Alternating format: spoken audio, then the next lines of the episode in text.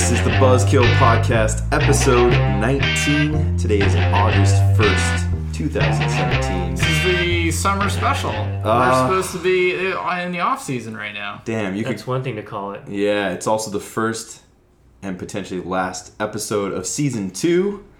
Damn, I know all six of our listeners are probably heartbroken right now. But no, um, I am Nathan Olivarez We Giles. miss you, Nate's mom, I'm Brian Chen. Mark Milian. And as always, well, not always, but as usually, like 99% of the time, we are in the mission in San Francisco in Brian's apartment. And um, I guess, you know, we should start with the future of Buzzkill. Uh, let's just come clean about what we were talking about a second ago.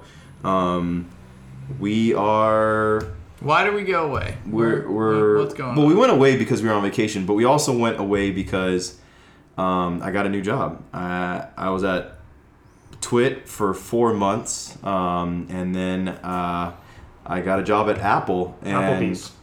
Applebee's. i got a job at I applebee's i am a waiter I, i'm serving blooming onions no i got a job at Love apple the jalapeno poppers. and uh, and uh, we've been talking about it, and we are gonna put what do we, how we say? Are we gonna put Buzzkill?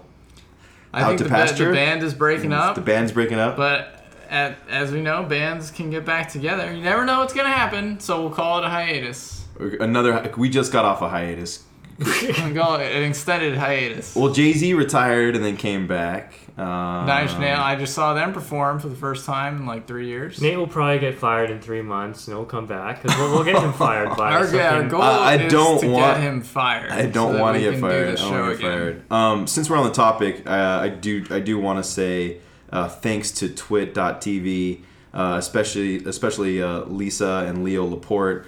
Um, you know, I, I hate uh, leaving stuff so soon, and I had a blast at Twit. Um, everyone there was top notch and really professional and great. And when I told them um, that uh, there was an exciting new adventure for me at Apple, uh, they were excited um, about what I was getting into and super supportive. And I should say that this will be the last time for me on Buzzkill. This will be the last Buzzkill episode for quite a while, maybe forever. Who knows? Um, but, But, anything I say from here are my own opinions. They are not the opinions of Apple, and and I am speaking on my own behalf. Oh, yeah, so what's in the next iPhone? Can you tell us about that? That's that is not funny at all. Apparently a face sensor. it's like a um, whole screen, I think. So uh, I'm actually gonna be working on the App Store editorial team uh, and at the Worldwide Developer Conference. Uh, Apple introduced an all-new App Store that will come up in iOS 11 with a tab called Today, where you'll see- see stories about apps, and I'm on the team making that happen. Uh, so I'm pretty excited about it. Congrats, Nate. I'm sure you're gonna miss Leo's back massages. they were legendary. Oh, also, we have a buzzer as we do every episode. Mark, let the people know what the buzzer is this time.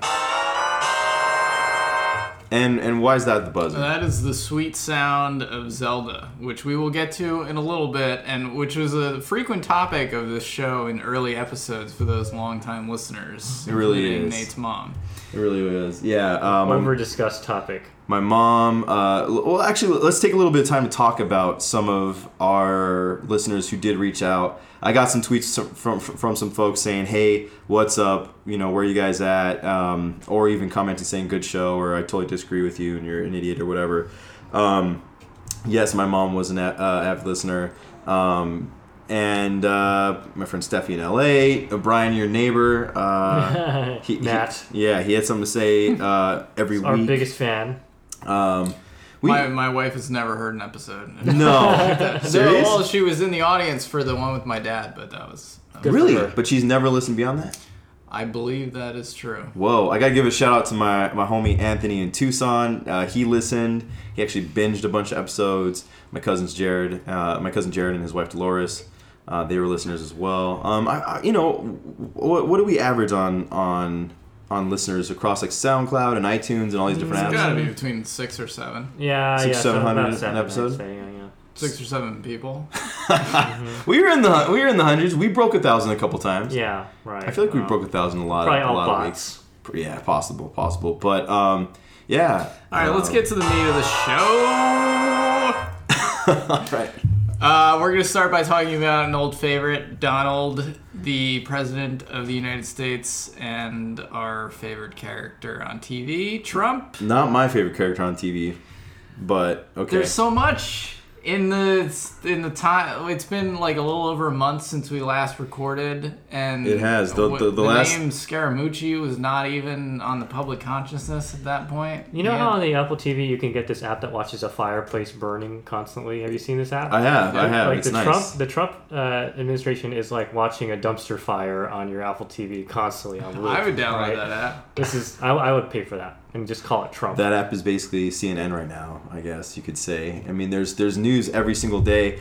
Un, unlike Mark, I'm not really entertained by it. Um, I feel like a sense of genuine hurt inside of my heart because our federal government is kind of a laughing stock uh, week in and week out. Um, that But if you remove I don't like seeing from that. it, I can't. I can't remove myself from from it. I, I, you know, there's I, this, a I- wealth I- of great stories. I love I love this country and I want our governments to succeed and I can't say that there's been any you know politician that's on earth that's ever I've been totally happy with but but I, I it's just God uh, Well, the thing to Ugh. celebrate is that Trump hasn't really had any victories, right? I mean, he, he had a partial victory with the travel ban, sort of, I don't know, but but with the healthcare uh, bill Healthcare is a repeal, uh, the skinny repeal even failed, and that, that, that whole thing seems to be going in down dramatic the drain. fashion with John So, Kane coming The in. The only vote that they won was the one where they get to debate what to do on health. Right.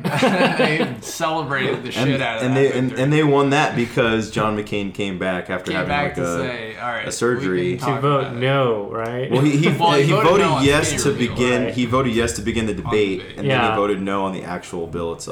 Right. Um, but the most pressing news is, I guess, at this point on this day, is that uh, Donald Trump wrote uh, some denials about meeting with Russia um, that his son was was sharing with the media, Donald Trump Jr. Right, because And then that initially, ended up being um, not true. yeah, right? initially Trump Jr. told the Times that he had met with the Russians to discuss uh, adoption. Right? primarily to discuss the topic Right. of Russian dis- adoption. Even though later on Which- it was re- revealed that the email subject header said, "Hey, meet with us to talk about Hillary Yeah. Clinton and taking her down." Basically. So so basically, Trump wrote that response, right? That's the gist of the story. uh, that's what the WAPO is is the Washington reporting. Post. Yeah. Yeah. Okay. okay. Said that Well, well, against the Trump administration his did come out and say that Donald Trump did what any good father would do, which is like protect and cover for his son. Good father. That's basically the the the White House line right now, right? That is crazy. Um, So they're kind of, I mean, they're not quite admitting that yes, that is what happened, but they're kind of saying that that that is. um, let's let's talk about I Scaramucci. mean, meanwhile, they fired their, their PR guy. Yeah, I Well, yeah. So Spicy, Sean Spice- Spicer, yeah. I'm trying to decide who is my favorite character in the Trump TV show, because Spicer was a pretty entertaining. You mean Saturday chick. Night Live? He was the best Right. part of Saturday Night Spicy. Live. I don't know. You watch the real press conferences; those can get pretty entertaining. The Spicer era press conferences are pretty good. oh yeah. Sarah yeah. Huckabee Sanders is garbage, and she says even less than Spicer does, which is quite a feat because he was pretty good at evading. And then this guy named Scaramucci came in for a record low 10, 10 days. And so he's actually, like a uh, Hollywood producer negative, and negative 16 days because he his his actual Negative like 16, official start what? date was supposed to be August 15th. Oh jeez, okay. So he was a TV producer and hedge fund manager and and now the, the and so he he basically resigned after telling the New Yorker that Steve Bannon would um, I'm paraphrasing here because it's like X-rated would, would Oh, we, we got an explicit tag on this show. You can you can go full on. uh, I, what was the exact quote? I've, everybody knows it. So, like suck your own cock or whatever it was. Yeah, right, right. He He's trying to said that about own Bannon, right? Yeah. Yeah. Um, saying he's trying to, you know, use the presidency to further his own personal brand. That's that's a, that's a nicer way of saying it. Um, he was and- fired after ten days. Well, you know, you could say that there was a victory uh, today uh, for the administration in that uh, there, after um, firing, uh, I guess you could call it that, um, uh, the FBI director, they now finally have a new one, um, or, or a replacement. Is one of my generals, as Trump would say. Yeah, and and so uh, the new fella's name is Christopher Wray. Uh, he was supported by most Democrats. There were a couple dissenting vo- votes, in, including Senator Christina Warren. Um, but uh, he was one of the folks who uh, was working with uh, for years now, including uh, under the, the Bush and Obama administrations under James Comey and Robert Mueller, who is now the special counsel uh, appointed to investigate Trump's the Trump administration's um, potential ties with Russia. Um, but uh, it's it's interesting though that you'd get rid of James Comey uh, only to have someone who has worked with James Comey, and you would think because of their relationship, um, um, maybe even respect and like, and maybe possibly be loyal to James Comey. Uh, running the FBI. This doesn't. He doesn't sound like from the stuff that I've read, and I haven't. I got to do more reading to be honest. It doesn't sound like he's a yes man. In fact, a lot of folks are are um, you know talking about his moral compass and and uh, ultimate loyalty to the Constitution. Now, this could of course be rhetoric and people puffing him up, um, but but you're seeing actual positive things from both the right and, and the left on this pick so far. Yeah. Interesting times. Uh, Oh, buzzer, missed- yeah. All right, so enough about that. I, I want to talk about uh, the NFL and why I am making the decision this season. It's going to be tough, but I'm making the decision in this season to give up on as much of the NFL as I can. Yeah, you dropped out of our fantasy league. What was that about? Yeah, so Mark and I have been in a fantasy league how many years now? Oh, many. Many years. Um, and this is the first year that I'm not going to be playing fantasy football, man, since like maybe high school. Um, uh, I'm also. We, we go and see the Arizona Cardinals come play the San Francisco 49ers You're- every year. We've done that five too? years in a row. I, I, I plan on dropping out of that. I'm not going to go see an NFL game in person this season. Um, I'm not going to buy uh, Madden. I buy Madden every year. It's the same game every year, but I'm not going to buy Madden this year. Um, and I usually end up buying some sort of NFL merchandise. My favorite team is the Arizona Cardinals, and I'm not planning on doing that this year. Basically, the only way I will expend money on the NFL this season is maybe if the Arizona Cardinals go to the Super Bowl. Uh, that would be like the only thing. Now the re- the re- What, what would you would try to go to the Super Bowl? Or? yeah, maybe try and go because they'll probably never Oh, because they'll probably never make it in my life ever again. expensive Come on, thing that's you the biggest probably- game ever. Well, see, here's the thing: is I, I might end up being full of crap, and I might end up being a hypocrite. I hope I hope not. Um, but I. I love the NFL. Like it, this is a league uh, I look forward to every year. I'm a All huge right, why are you football fan. So there are year after year after year after year, there are players who are just like beating the hell out of women, um, and nothing happens to them. Uh, uh, and I'm sick of that. Um, eh, that's that's a big part of it. The biggest part, though, and, and then there's also, of course, the ongoing head trauma, all the stuff that's going on with concussions. Um, that's Mark's dog drinking some water in the background. The, Brian's the, dog. Oh, sorry, that's Brian's dog drinking water in the background. The the the sport is brutal and it's violent and it needs to change or go away. It basically needs to die. Um, but it's also one of the most profitable leagues in the United States. But the thing that put me over the top really seems to be the apparent blackballing of Colin Kaepernick um, for for his protest, um, taking a, a knee and sitting down during the national anthem over um, continued basically police brutality uh, towards uh, people of color, primarily black people. Um, and Is it possible he's not getting a job because he's not that good?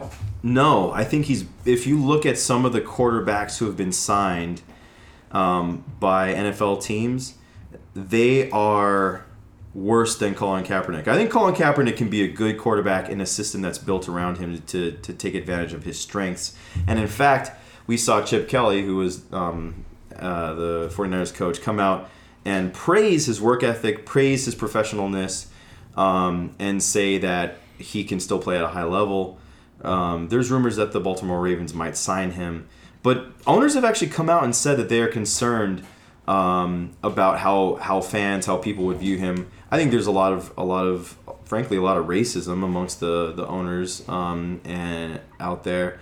And people misconstrue this message as somehow being anti-military or anti-police, which it's not. Uh, um, if you listen to the stuff that Colin Kaepernick's saying, but um, it, basically, if Colin Kaepernick isn't playing in the NFL, I intend to watch no NFL games next season. It is a little Hippie. curious. Well, I mean, this guy's giving up his career for his message. I think I can give up my fanhood uh, uh, in solidarity with that um, It is a because I do. I believe. how, it- I believe the debate he sparked is an important one. None one. of these like. Is there a black, even like a minority owner of any fo- uh, football teams? Because like you look at basketball. Well, basketball, you have Michael Jordan. Um, You got like Jay Z, who has since gotten rid of his stake in the Nets, but like we Yeah. reported that Magic Beyonce Johnson- is looking to buy a stake in the Rockets. Magic Johnson used to be part owner of the Lakers. Now he's a, a part owner of the Dodgers and the new Los Angeles Football Club Major League Soccer team. Yeah, the NFL. You know, off the top of my head, I can't think of any. And there's Um, a lot of very wealthy former black football players who could buy in. Yeah. And, and it's also this like clubby league where like, you know, all the owners need to sign off on new people coming in. I mean, it's like a country club. It is. It is a weird dynamic. It is. But yeah, that's that's where I'm at right now. And you know what? I mean, every Sunday, usually uh, you're watching the NFL. My homie Herman, who lives right across the street from me, he's watching the NFL. It's going to be tough for me to wake up on Sundays and not go across the street over to my homie's place to like eat pizza and wings and watch some I'm some football games. You know, you're going to be there. I'm- I'm There's gonna be carne calling asada burritos there once in a while. Fun it is. So you know, we'll see. We'll see if I end up being being full of BS. But uh, I think it's important. Um, I wish, you know, whether you agree with this guy or not, the dialogue is necessary and important, and it and it needs voices from from all people, from activists, from communities of color, from police themselves. Um, and w- we don't get to have the proper dialogue because people misconstrue these messages. All right, we're gonna move on to. Um, so you guys were surprised that I deleted Twitter, I was surprised. Um, but it's, it's Especially been since you somehow continue tweeting. well, and well, and you're a journalist So too. here's the thing: You know, I deleted like- the Twitter app because the Twitter app on your phone makes you keep checking Twitter, which just raises my stress levels exponentially whenever I do. Because obviously, you know, this year it's all been Trump news, and overall, it's like I feel like I bet on the wrong horse when it comes to Twitter versus Facebook, right? Like, you know, when Twitter first was kind of hot in 2000, like what it was like 2008 or something, like we were mm-hmm. all using it. It was a thing to do. Journalists were all like, you know, promoting themselves, and it seemed like the right thing to do. It seemed obvious, but now it's just like, like you realize that, you know, however many years later, it's been like, what was like nine years. Um, like nobody is using Twitter. Like no no normal person that we know outside of tech journalism or journalism in general is using Twitter.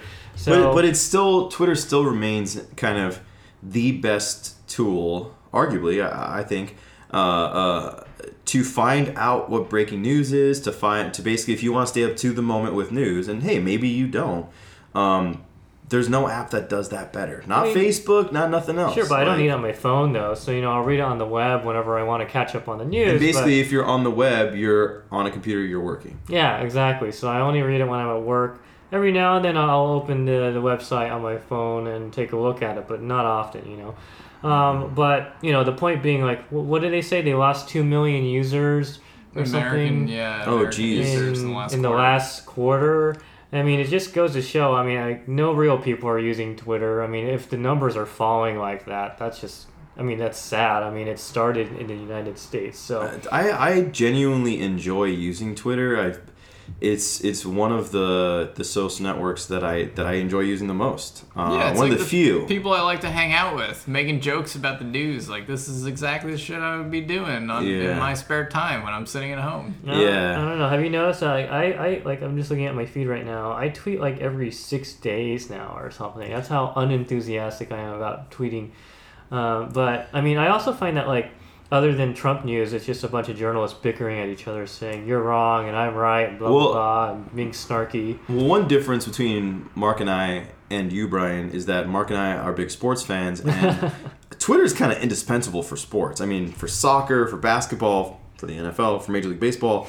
I mean, like they're, you know, those are such great places to be during a sporting event, which you don't care as much about.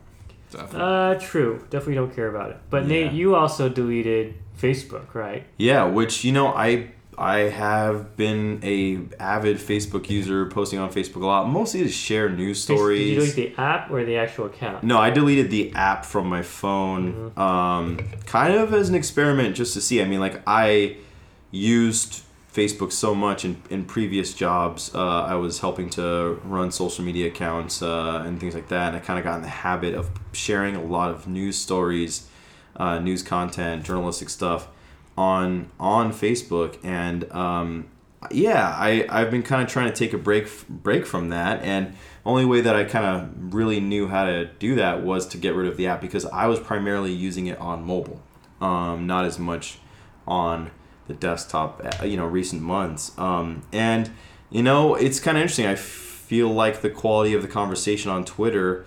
Uh, is a little bit more interesting for, for me right now than the stuff that I get on Facebook.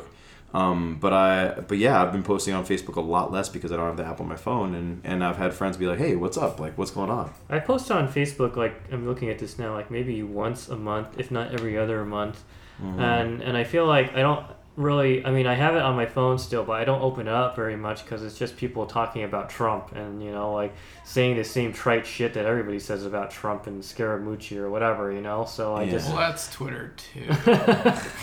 yeah, pretty much. So then, I But mean, there's but there's no that I haven't found um, a, a a sports, a video game, a comic book, a people of color uh, groups on Facebook to have those conversations with the same way that I have on Twitter and even a little bit on Instagram. I feel like that those communities are popping up and having conversations on Instagram, but I don't I don't get that on Facebook. Maybe it's because the way you know different feeds are and algorithms work, but um, that's a big reason why I feel like I can I can leave Facebook behind and I can't as much with with Twitter. All right, so Jay Z's 444 record dropped, I don't know, like two or three weeks ago. Um, time's kind of a blur right now because we haven't done one of these in so long. But um, I love this album. I think it's one of the one of the like best rap albums this year. I still think Kendrick Lamar's "Damn" is my favorite album of the year so far.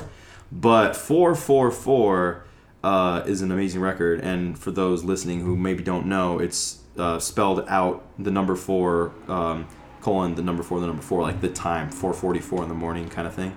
Um, For those Spotify subscribers who don't know, well, yeah, I've been listening to it on on Apple Music. Um, I re-upped my Tidal subscription so I could get it. So it was like exclusive for like a week or two. But what, but I don't have Spotify, and what you guys are telling me is that it's not available on Spotify.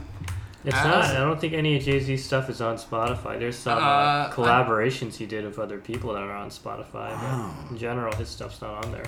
Okay, I, that's I did not know that. Well, well, Jay. So basically, I think you guys should go to you know your favorite non-Spotify music streaming app and listen to it. if it Um, worked on the Amazon Echo, I might yeah. switch, but nope. Oh, Um, what about uh, Amazon Music, the thing that comes with Prime? Oh, I, I forgot about that. Hey Alexa, play Jay Z's 444.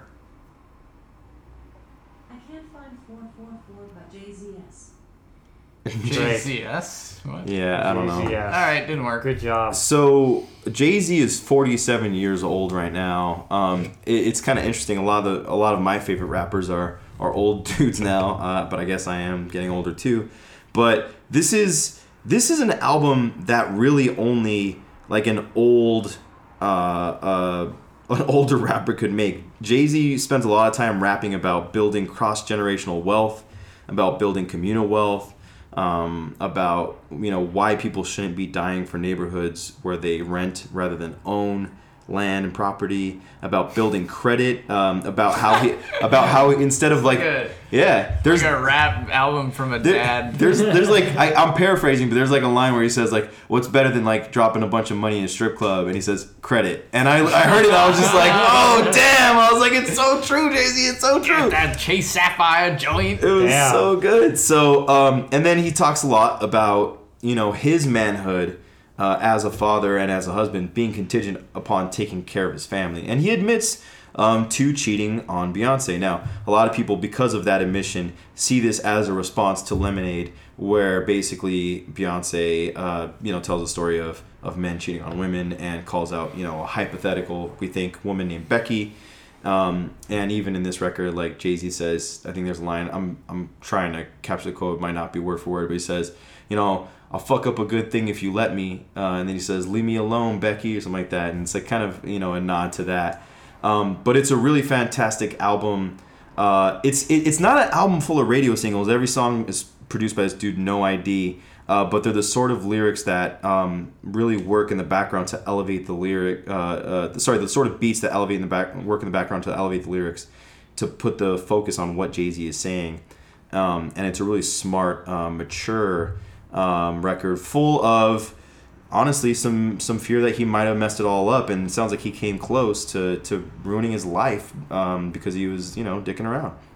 Um, but a really fantastic record. Uh, so, are you guys? Did, did I convince you to, Switch to Apple Music? No. to, to, to, to just any service? I'm Sign not up telling you which one. Now, the the album I'm most excited for is the first Wolf Parade album, which is my favorite band in uh, in many years. They just got back together and it comes out in October. So all right, all right. load that one on your Apple Music when it when it drops. Brian, do you have? Is there anything you're looking forward to right now? Uh, no. I'm looking forward to, to the next topic.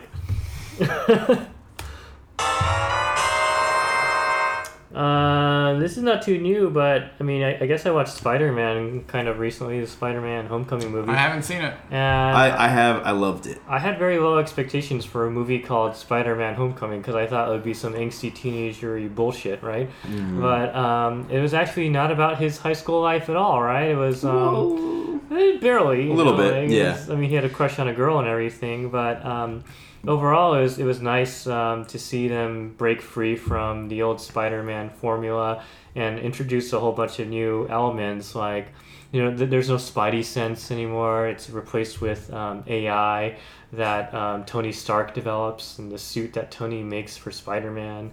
And they introduced Spider Man as a character in the Captain America uh, Civil War movie. So um, it's an interesting take in that the origin story is kind of skipped. And we, we drop straight into this, this guy's life. And what I, what I like about um, the Peter Parker in this movie is that he's actually a kid, Yeah. right? And he's Yeah, always, he's a high always school been student. a kid in Yeah. the comics, but you know, Tobey Maguire as, as Spider-Man was always kind of weird. You know, you got this this guy whose head is too big to be Spider-Man for one Yeah, thing. he's Oh, like in that's his me. forties. He's like 40 years old or something. the, the thing that bothered me the most about the Tobey Maguire Spider-Man is he was just so emo and so riddled with Well, that guilt. was was really- awkward. It's like the third one. Was Well, when he was, especially like, the third one. Black Oh, and- especially the third one. Well, basically, so you know, of course, in the Spider-Man comic books, you know, uh, um, Peter Parker doesn't want to be a superhero, um, and then his his uncle dies. Uh, and then he feels guilt over that, and that's what pushes him into being a hero. And of course, the saying, "With great power comes great responsibility," that his uncle told him before he died. So, you know, the guilt eh, you know it's it's in the comics that that he regrets his uncle dying and his uncle inspired him and pushed him to be a hero. But you know it's like incapacitating levels of guilt in the previous comics. They, there's this is a guilt-free spider-man. Like peter parker in homecoming is kind of a happy kid for the most Right. part. Now It's innocent. it's it is kind of innocent and he's struggling to find out how to juggle all these things. I want to be at school. I want to be on you know the academic decathlon team. I want to impress this girl that i like but i also want to learn how to be a superhero and i want to prove myself and i want to to seize this opportunity that i see in front of me. And i you know i was super skeptical of this working out but it really worked out and and it's i think kind of in a way because it was such a scaled back Right. film like there weren't multiple villains Right, the yeah. story had some focus Michael Keaton was awesome. Michael Wow, Keaton was great. fantastic. He's in the movie. Tony Stark, uh, Robert Downey Jr. as Tony Stark and Iron Man was there just enough. he wasn't like dominating the picture. He was there at kind of the right moments to push the story along. Oh, you know what? Let me comment on that too. Like going back to one of the first podcast episodes where we talk about the formula Yeah. of like old dude inherits child. Yeah. it's kind of like his So this is just inauspicious Batman and. Robin, Right. Logan in X twenty three. Yeah, yeah, you know, million Obi-Wan dollar Kenobi baby, and Clint Luke Eastwood, and what's her face. Yeah. you got the same formula, and it actually works out here with uh, Tony Stark. And we're about to get that with Luke Skywalker uh, and and uh, Rey in the new Star Wars movie, Right, to a certain right. extent. Um, But uh, my, my favorite part about the Spider-Man movie was just how diverse the cast was, right? Like uh, besides Spider-Man, who's obviously Caucasian, uh, you got the Asian American uh, best friend dude. You have um, also a bully who's Asian American. The girl he has a crush on is black, and um, it just goes to show, like, fuck you, Ridley Scott, for refusing to cast minorities in your movies, even when they're supposed to be minorities, and you want to paint them brown instead. It goes to show that movies with minorities sell a lot. Like this, this movie did great in the box office. Yeah, well, there's plenty of examples of that Yeah. uh, over and over and over again. We've talked about in the past, you know, Fast and the Furious and all sorts of different franchises. No. Star Wars has a diverse cast. Uh, the new the new series, anyways. I, Rogue I One too. Yeah. yeah, Rogue One. I I love that too, Brian. And you know, as a kid, you know, growing up, like you know, I had Spider-Man pajamas. I'd wear those outside the house. Like I could imagine myself as being Spider-Man as a kid, probably because of the mask and these sorts of things. But one of the things that I thought was really interesting, um, because Spider-Man is such a relatable character to I think to a lot of people in a way that maybe Superman isn't and things like that. But one of the things I thought was interesting was that supporting cast that was so diverse, especially his best friend who was Asian American, as you mentioned, that came from um, a version of Spider-Man from the comic books uh, where Spider-Man is half black, half Latino, and his name is Miles Morales. And so, uh, really interesting that they kind of grafted some of that friends group onto Peter Parker for this film series. But uh, for those fans of the Miles Morales version of Spider-Man, um, uh, they kind of hinted that he could exist in this universe by uh, Donald Glover. This might be a spoiler, but if you haven't seen the movie, it's been out for a couple weeks, so sorry. I haven't seen the movie. Uh, Donald Glover plays Miles's uncle, uh, uh, and it, I thought that was kind of really interesting. So I hope that someday we'll get to see that character. You know, I'm hoping it's in a few films. Uh, that this version of Spider-Man gets you know two or three more under his belt on his own before we introduce someone else taking that mantle. But um, I thought it was a great movie. Now, I I guess, you know, we saw Spider Man, Mark did not, but then Mark and I saw Dunkirk, and Brian has not. I feel like right now, if you want to go see a big blockbuster, you got, well, you know, You gotta see it in IMAX. You gotta go it see- twice. man. IMAX is the way to go. Uh, so so like so I was telling you guys I refuse to watch Dunkirk because I hate war movies. They're always the same bromance kind of things. And th- this isn't, thi- celebrating violence. there's and- no war movie like this that I can think of, uh, really. There's no movie like this that I can think of. It it has a, such a unique structure that plays with time and there's like these random parts where the the three different sections intertwine but it's uh it's told through land sea and air all of which take place over a different time horizon yeah, so one, oh, man, I don't and they tell you at the yeah. beginning of the movie that land takes place over the course of a week, sea takes place over the course of a day, and air takes place over the course of an hour. Yeah. And you see how these three timelines intersect. It, it, it it's it's crazy because there hasn't been a movie, especially a war movie like this, but at the same time, it still feels like a Christopher Nolan movie. Like Yeah, because he loves to play with time. And he loves to play with time. confuse you in, cer- in certain, certain So- ways. Although this was the most straightforward, I think, of any of his movies. So like you know, some of the war movies that I love the most um, are those bromance films, are full of violence, are uh, you know gritty and difficult. This film has human. This this film keys in on the human experience in ways that I, I can't think of many other mo- war movies doing. It, it I think it definitely I wouldn't say it's an anti-war film, but it's definitely a film that shows how ugly war can be and how desperate people can be in that situation. How how how much it hurts human beings and messes with who we are as people to be in those situations. The negative impacts on who we are as human beings. Uh, but it does so in a really respectful and beautiful way. It also celebrates the contributions of regular people stepping up during World War II. Um, uh, now, this is something you probably would have gotten a history class, you know, um, but um, there basically uh, the English, uh, the, the UK, the British Army had to call in um, civilian boats to help to help rescue some of their soldiers um, and French soldiers too uh, during this Battle of Dunkirk um, that took place. Um, Which was a total clusterfuck. This exit out of Dunkirk historically. The film is not. I wouldn't say an enjoyable film. This is not one I'm gonna like flip on and be like. But you watch it twice. I know because Oh, it's I'm- a great film, and I had to see it in IMAX. I didn't see it the first time in Oh, IMAX I because see. he sh- he used IMAX cameras the most of any of his films that he used. and the best the best sound system in a theater is an IMAX too.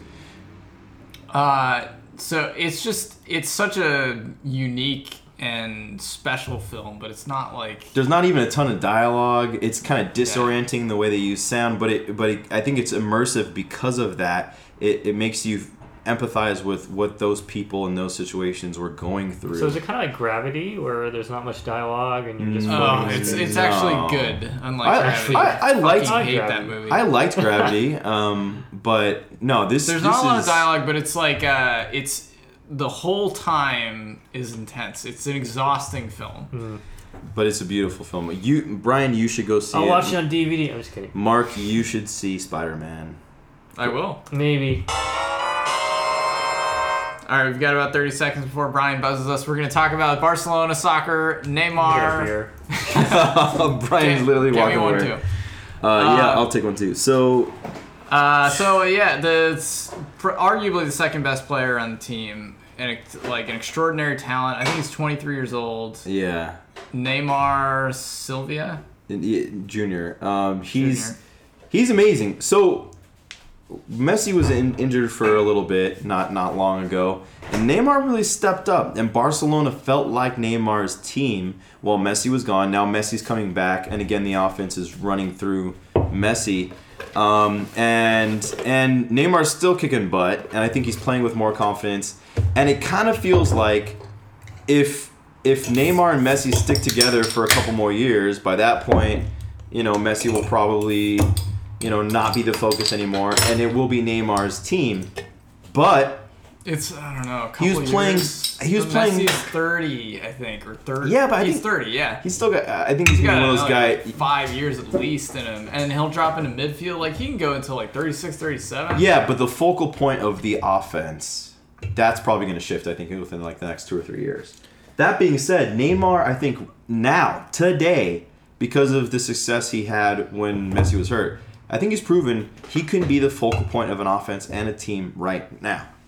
And now, Yeah, he's ready um, to step up. And now uh, Paris Saint Germain is coming out and saying, well, the rumors are, anyways, they haven't said it, but the rumors are that Paris wants to sign Neymar.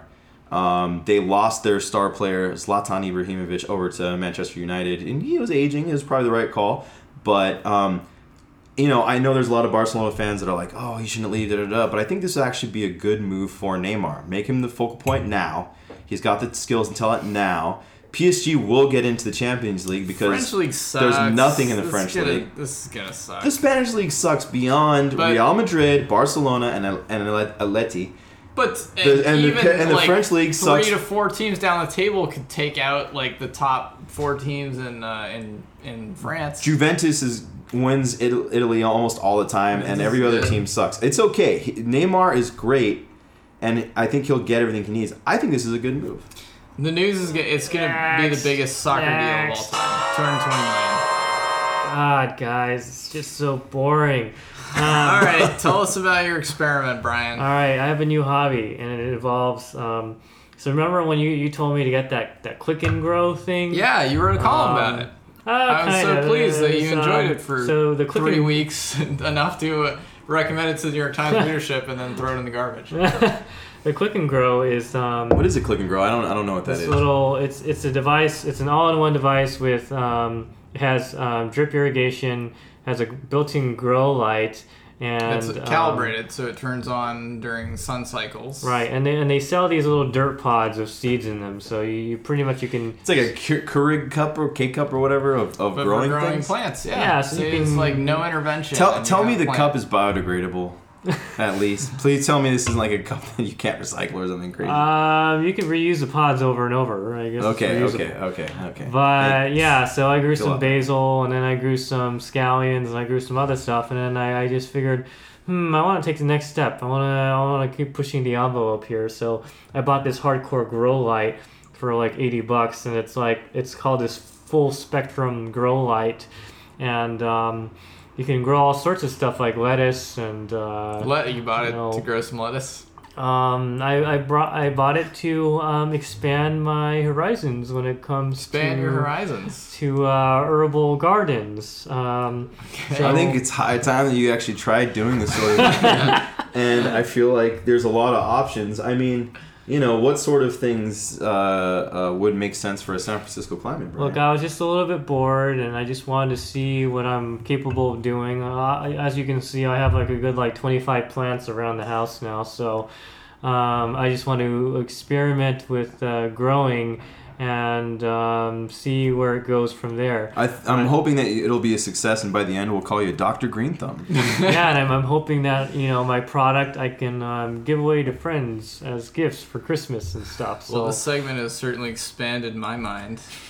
Uh, it feels a little half baked to me, but it's still working. It's still doing the job. Is there anything else you want to add on your uh, expansion, you know, adventures in, in farming? Um, stay tuned. I'll tell you in three months how it goes. That's three about months. how long it takes for the, uh, the flowers to bud.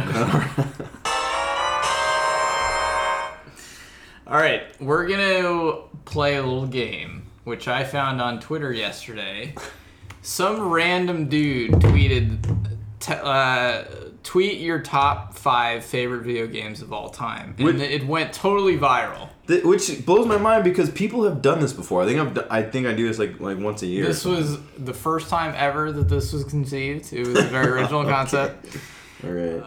Um, but it took off. I did not tweet my recommendations because I was saving them for this segment on sh- on this very special episode. I, I So tweeted mine in, into respond in response to our buddy Phil. Um, shout out to Phil if he's listening. Probably not, but. Um, so let's go around. We'll do one each, and we'll go around until we get to five. Um, and I think we we chatted a little bit before the show. I think we're gonna agree on at least some of these. well, I, let's start with where we agree. The one we all agree on is the newest Breath of the Wild. Breath of the Wild, Legend, Legend of of Zelda, Zelda, Breath, of the Wild, Wild. which we talked about on this show. we've all been Nintendo playing it on the Nintendo Switch. It's also available on the Wii. U, but it's best on the Nintendo Switch. It is in the top five best games of all time. It takes Zelda, which is a series that is no doubt in my mind in the best top five video game series of all time, and it just perfects every piece of it except for maybe the story. I think it's. Maybe I actually really like the I think story. the story's I pretty good. really like the story. But D- have you found all the memories? Because the, mem- haven't. I got a few. the memories is where the story gets the best. Sorry to cut you. off. I, I didn't want to. I didn't want to fall down the rabbit hole finding this, this the memories. I, I was just like, I need to get out of this. Oh, you didn't? No, I just um, I quickly killed Ganon, and then I just moved on with my life. Oh, how many By hours did you put quickly, into you it? mean- How many hours Um, did you put in? I put like a good sixty hours into Okay. it, but I- that's like you know, like you could probably put 160 hours. Into Yeah, it. I'm I'm I'm a little over 100 hours right now. Um, there's 120 shrines. I have I think about 40. I want to get all the memories. I want to get all the shrines. Um, and uh, basically, Super Mario Odyssey comes out in October, and my plan is to do everything I need to do, and then face Ganon like the week before Odyssey comes out. I, I definitely literally want to play Super Mario. I literally want to play this game like I'm still I'm still enjoying it as much now as I was when it first came out in March or whatever it Yeah. was. And It's then a by before fantastic the end of the year, expansion two is gonna come out. It's gonna have a whole Yeah, new dungeon. yeah. It's honestly my favorite open world game of all time too. Um, And there's so many open world games I love. You know, Grand Theft Auto. GTA Five is excellent. But but Breath of the Wild, that's the one we all agree on. Oh, this is a legit open world game where the physics is like you can interact with so much stuff in the open world. Whereas I feel like a game like Final Fantasy was it 15? Mhm, Like mhm. was a fake open world where like you couldn't really do that much in it. You know. Yeah, it- it- like anything you see over the horizon, mountains away, you can go and you can climb that mountain. You can interact with those things. You can pick up that rock. You can whatever climb that tree. It's just and and and somehow wandering around and climbing is fun. It's crazy. If, if you haven't played this game yet, uh, uh, please go play this. This is the one that all three of us have on our top five. I think it's the only one. The ne- game number two, I think we're going to diverge slightly, but we're all going to be within the same Mm-hmm. series. My pick is Super Mario Brothers 3 on the NES. And Brian and I Which is picked a great game. We- We both picked Mario World. Super Mario World On on, the Super Nintendo. On the Super Nintendo Entertainment System. Yeah. Yeah, I thought that Mario World was a little bit more charming, and that like I thought Mario Three was a little bit too agonizingly difficult. Where It was you tough. Know, you just want to throw the controller at some point because you missed a jump and you died, or whatever. fucking in World Eight, I think. That's the genius of it. That Yeah. like even all these years later, the hundreds of times I've played it through, it's like I'm still It's frustrated. still hard I'm still fuck. challenged. I, I feel like for me, you know, I really love uh, Mario 64. I really love Super Mario Galaxy. I really love like all the new Mario games. But all of them to me reference the most Super Mario World. I feel like you know there's there's suits that you got in the games before, but then you also have Yoshi. You also have like this special thing that's introduced to this game that changes the gameplay somehow. You have the multiplayer. The colors are brighter. The graphics are a little bit great, too. yeah the music is better i feel like the graphics are a little bit more you know rounded and cartoony and friendly and you know because the super nintendo entertainment system was a graphical upgrade over the original nintendo entertainment system um, i just felt like and you know maybe i over romanticize this uh, you know because i was a kid and i never had a snes i just would go over to my cousins a lot and play it go over to a neighbor's kid you know house or whatever and play it that kind of thing. But um, I feel like all of the Mario games that I love the most of the new ones, I can see references back to Super Mario World in, in particular. Um, I just love that game. On a similar note, uh, you know, speaking of Super Nintendo, I would say that on my list is uh, The Link to the Past, and it's another Mm. Zelda game. Great but, game. You know, I, I love. I thought Breath of the Wild was you know like the best Zelda game ever, but Link to the Past is one that I played over and over and over, and still have joy playing like on on an emulator today because it's just It's a great it's game. like so charming. It's like it the puzzles are really thoughtful. Like you know, given the limitations of the SNES back in the day, you know, like it was overall it's like it was like so deep there's so much stuff going on you know and and getting the items was really fun.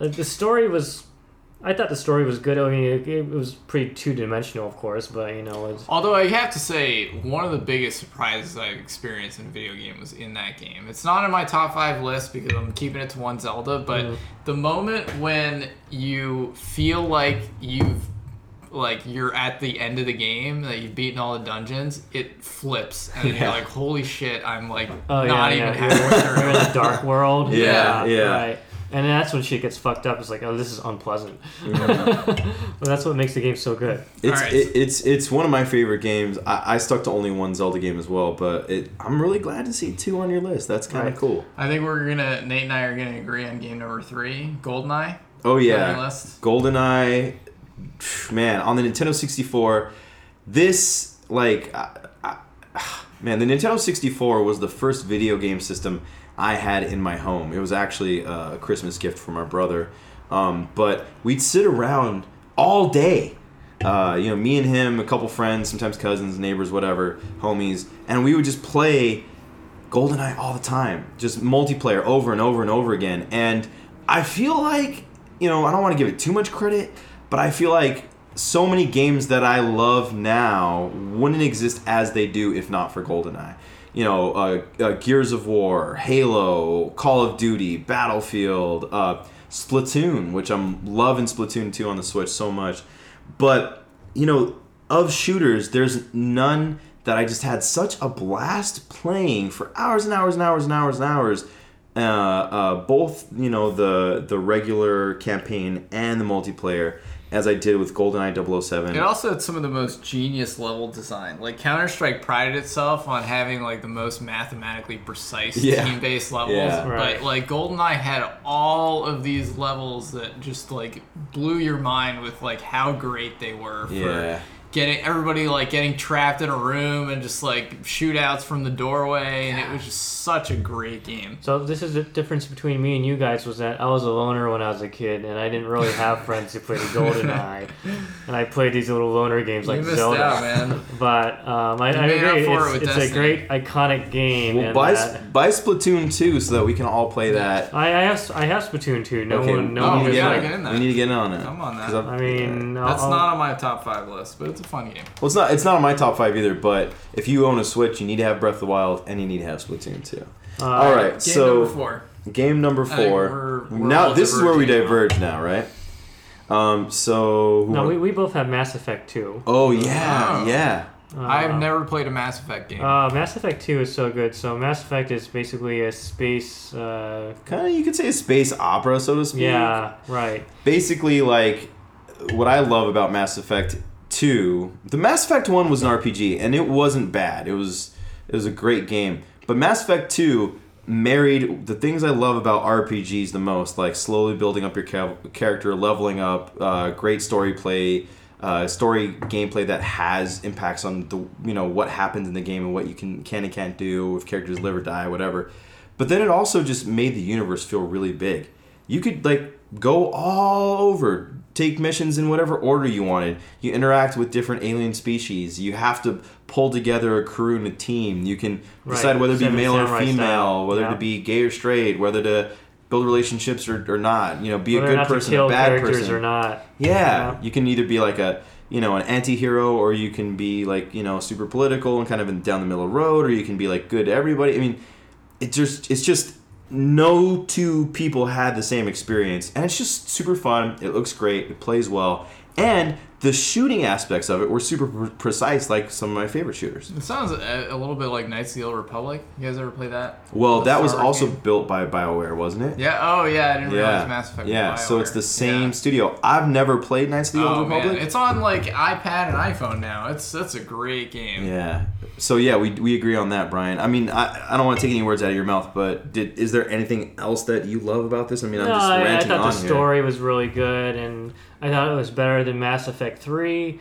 Uh, Mass Effect 3, even though it was supposed to be like the epic one, it had a smaller world that was like, it was tighter. Like, you couldn't do as much in it as you could in Mass Effect 2. Yep, yep. And I felt like the characters were more alive in part 2 than in part 3. So, Fair criticism. it was it was a great trilogy, though, and, and it's supposed to be continuing, even though it was supposed to end on part 3, right? Like, yeah, yeah. So they just released Mass Effect on uh, Andromeda, Andromeda, earlier this year. I haven't gotten gotten around That to playing was it yet. Getting very good reviews. I still I still want to go and play it at some point because it's a Mass Effect game, but I haven't played it yet. Right. All right, my game number four is Metal Gear Solid Four. Ooh, ooh. I had trouble picking between Metal Gear Solid the original on the PlayStation because the story of that game was so good.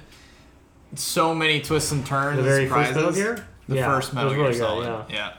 Metal Gear Solid 4, just the the gameplay was so excellent and the story was solid and mainly for there's a moment toward the end of the game that is one of the most original experiences in a game uh, that I've had before. But there's also other stuff along the way. I'm probably won't go into it for spoiler reasons, Uh-huh, even though it's like uh-huh. an eight year old game. But with with this game, like the spoilers are part of what make make the whole Metal Gear s- series. Um, so the surprises are make what make it so great.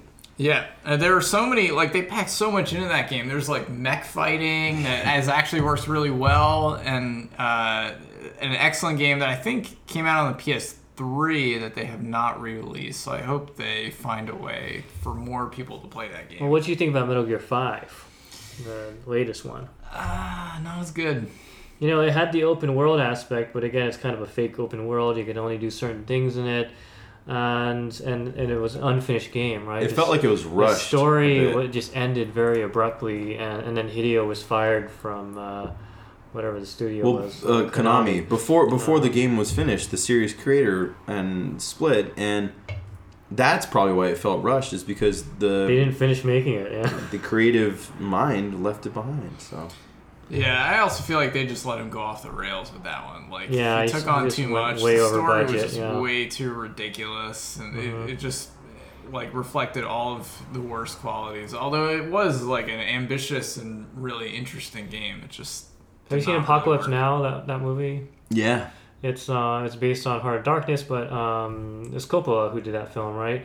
That film was over budget and took um, way too long to make. It took like a good seven years to make or something because they kept like taking longer and longer to finish it. And I feel like Metal Gear Five reminds me of that. It is like the Apocalypse Now of video games, ex- ex- except that Apocalypse Now is actually finished. Well, and, and, Good. and, you know, it was a good movie. Like it's kind of a legendary classic. I don't know if Metal Gear Solid Five will be that. It's not No. gonna make that. All right, what's everybody's game number Uh, five? my game number five is Final Fantasy Tactics, and Which I have not played. You know this. Played Uh, it turn-based. Uh, that was on Game Boy Advance, right? No, it was on PlayStation One. Um, I think may- maybe played a they, port. they ported it to. I'm not I sure if they like ported it to ported Game Boy. Advance. Probably. Um, I but think this one's on iOS too, actually. What I liked Hmm. about Final Fantasy Tactics was um, not. I mean, not so much a turn-based aspect, but the fact that you could customize your team however you wanted. You know, um, you could choose what characters you wanted to train, and you know. You could advance them as much as you want, like early in the game or later in the game, you know, and, and gain all these special abilities like you could just choose your own adventure essentially it's like a very customized game to like whatever you preferred and on top of that the story was super good um, crazy story that's very similar to game of thrones actually if you think about it um, Oh wow! Now I really um, want to play it. and um, I thought the like the you know the graphics were not that, that impressive for, for PlayStation One, but they, they look like they almost kind of look like anime. They look kind of nice as like a cartoony kind of uh, in, in cartoony way. But um, the music was good too. So like overall, it was a very memorable game to me that I played multiple times. I also played um, Final Fantasy VII multiple times. Um, again, I was a loner as a kid because that, that game took like 50 hours to complete.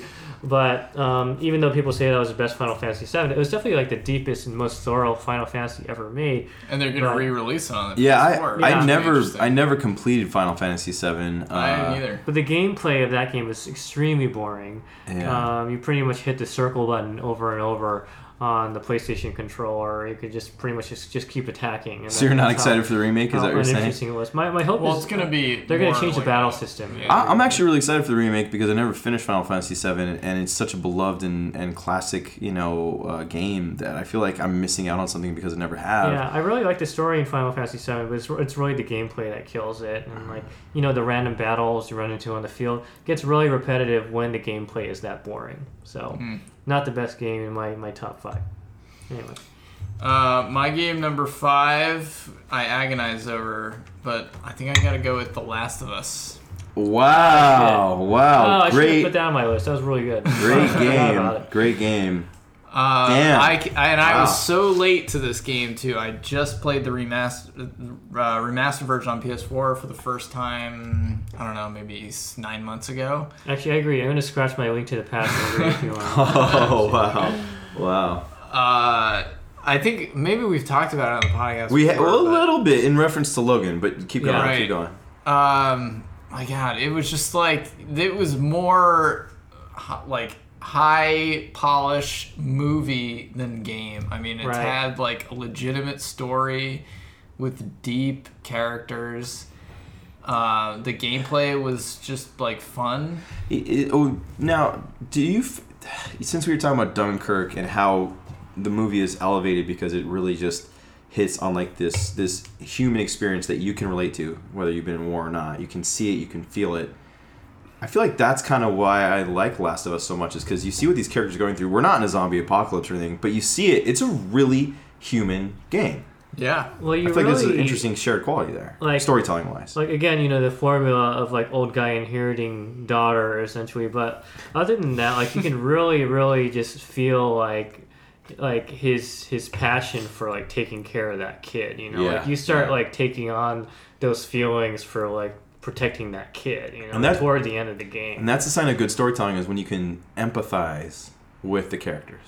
Right. Even though the, the daughter is basically Ellen Page ripped off, right? Yeah. um, but overall, like fantastic game, and it wasn't very long. That's a great thing too. It's like Yeah. a very tight. Um, it was as long as it needed to be. Concise. Um, the yeah. gameplay also was fantastic. Like the controls of it, like sneaking around. In my opinion, was better than Metal Gear Five sneaking around. You know, it was it was like well designed. It was intuitive. um, it just felt very natural to move around and like you know throw bottles and distract the zombies and shit. So it was a lot of fun on top of it having a great story. All right, what's your number five, Nate? My number five is actually um, the only non-console game on this list. It's uh, Monument Valley, uh, which is available on like every mobile platform, but came out on iOS first. Um, and it's one of my favorite games of all time. It's a beautiful game. Um, it's a fairly short game, but they pack a lot of story in there. Uh, it's a somewhat emotional game, um, uh, and I feel like it really kind of for me is like a defining uh, um, mobile game. It's something I've played over and over again. Um, the soundtrack is amazing, uh, and I love it. And it's it's one of my favorite games of all time. It you know like um, Super Mario World, um, like GoldenEye, um, uh, and and like some of my favorite games. It's something that I return to. Um, and I see something a little different. I enjoy something different every time I play it. Um, it and the sequel is great too, um, and deals with a mother-daughter relationship in a really interesting way. But the original game, um, to me, is basically a perfect game. There aren't many games that I can say I feel are perfect games. I think Breath of the Wild is damn near a perfect game. Um, uh, you know, Ma- Mass Effect 2, GoldenEye aren't. Um, Super Mario World might be, but Monument Valley, there's nothing I would change about that game. Um, I still gotta play that game. Yeah, I haven't played it either. you guys do. Is I- it one? It's one player, right? it is, and it's just as good now as it was like when it came out. Um, it's basically you know simple little puzzles. You're kind of moving around through like a MC Escher style world, and you have to manipulate the world uh, to allow the character to move through, and and the story elements are are there, and they're really cool. It's just like really really fun. It's a calm game. I mean like a, a lot of these games that are on my list here um, they can stress you out at times. They can challenge you. They're difficult. Um, there are times when you want to take your controller and throw it through your TV screen or something like that. Um, Monument Valley, uh, it- it's like almost cathartic to play it. Um, it's just unlike any other game I've played, um, and and it and it. I think it just shows how good mobile games can be when they're crafted with this much skill and love. Um, Should we play on the iPad or the iPhone? Uh, I think you should play it on the iPhone. Um, the, I mean, what's great about playing on the iPad is you see it so much bigger. Um, but you know, it's the sort of game where you can play it through bits throughout your day. It's the sort of game you can play on your commute to work. You can play it on your couch. It kind of works anywhere. I've played it on iPads. I've played it on iPhones. I've played it on Android devices. I've played it on so many different things. But I feel like the iPhone is, is, is kind of where where it makes the most sense. But I mean, play it on whatever you got, but play this game. Uh, Alright. Oh man, if we went through honorable mentions, I feel like we could do this for another hour. But Okay, well, since, since you brought it up, for me, my honorable mentions, I really wish I could have put them on the list, but I can't. Limbo, NBA Jam, and Super Street Fighter 2 Turbo. oh man, I'd have like Diablo 2, Worms Armageddon, Donkey Kong. The list. Don- is Donkey going Kong or. Donkey Kong Halo Country? 2. Donkey Kong Country, Yeah. uh, Donkey Kong original, man. man. Original. I could play that game for hours. And yeah, I mean, I'd probably put like Metroid Prime on there. God, there's so many. But yeah, I think I think we each have a solid, respectable five. but the one thing we can all agree on. Zelda. Hell yeah, hell yeah. Okay, so recently, actually just last uh, Saturday, uh, I flew to LA late Friday night. I left LA early Sunday. I went there for what is called Burger Day LA. This is the third time I've done this with some friends down in LA. Um, my buddy Greg uh, spearheads this. It happens about every two to three years, and here's what happens. There's a group of six guys. Uh, we go to seven burger spots in one day, and in each burger spot we share a burger. If if there are fries, we each eat a handful of fries, and if there are shakes, we have to split a shake too. So really, what it ends up to is three and a half burgers throughout the day, um, and then you know shakes and fries may vary. We started at 10 a.m. We didn't finish till almost midnight, um, and I feel like I'm still full. That's pretty disgusting. It is. It it is. Did you go to the gym when you came back? I, I went for a run and I felt like my sweat was extra stinky. Like I had, I had, like I still had the meat sweats, you know, and like even after this was over, um, it was, it's, you know, it's crazy. It's, it's kind of a total blast. Um, and something that I had hated in the past as well. I didn't hate it this year. This is my, my third time doing it. We took a couple breaks uh, to get you know some drinks. I had a little whiskey while watching Barcelona and uh, Real Madrid play in Miami in an exhibition on Saturday. Um, I but- watched that too.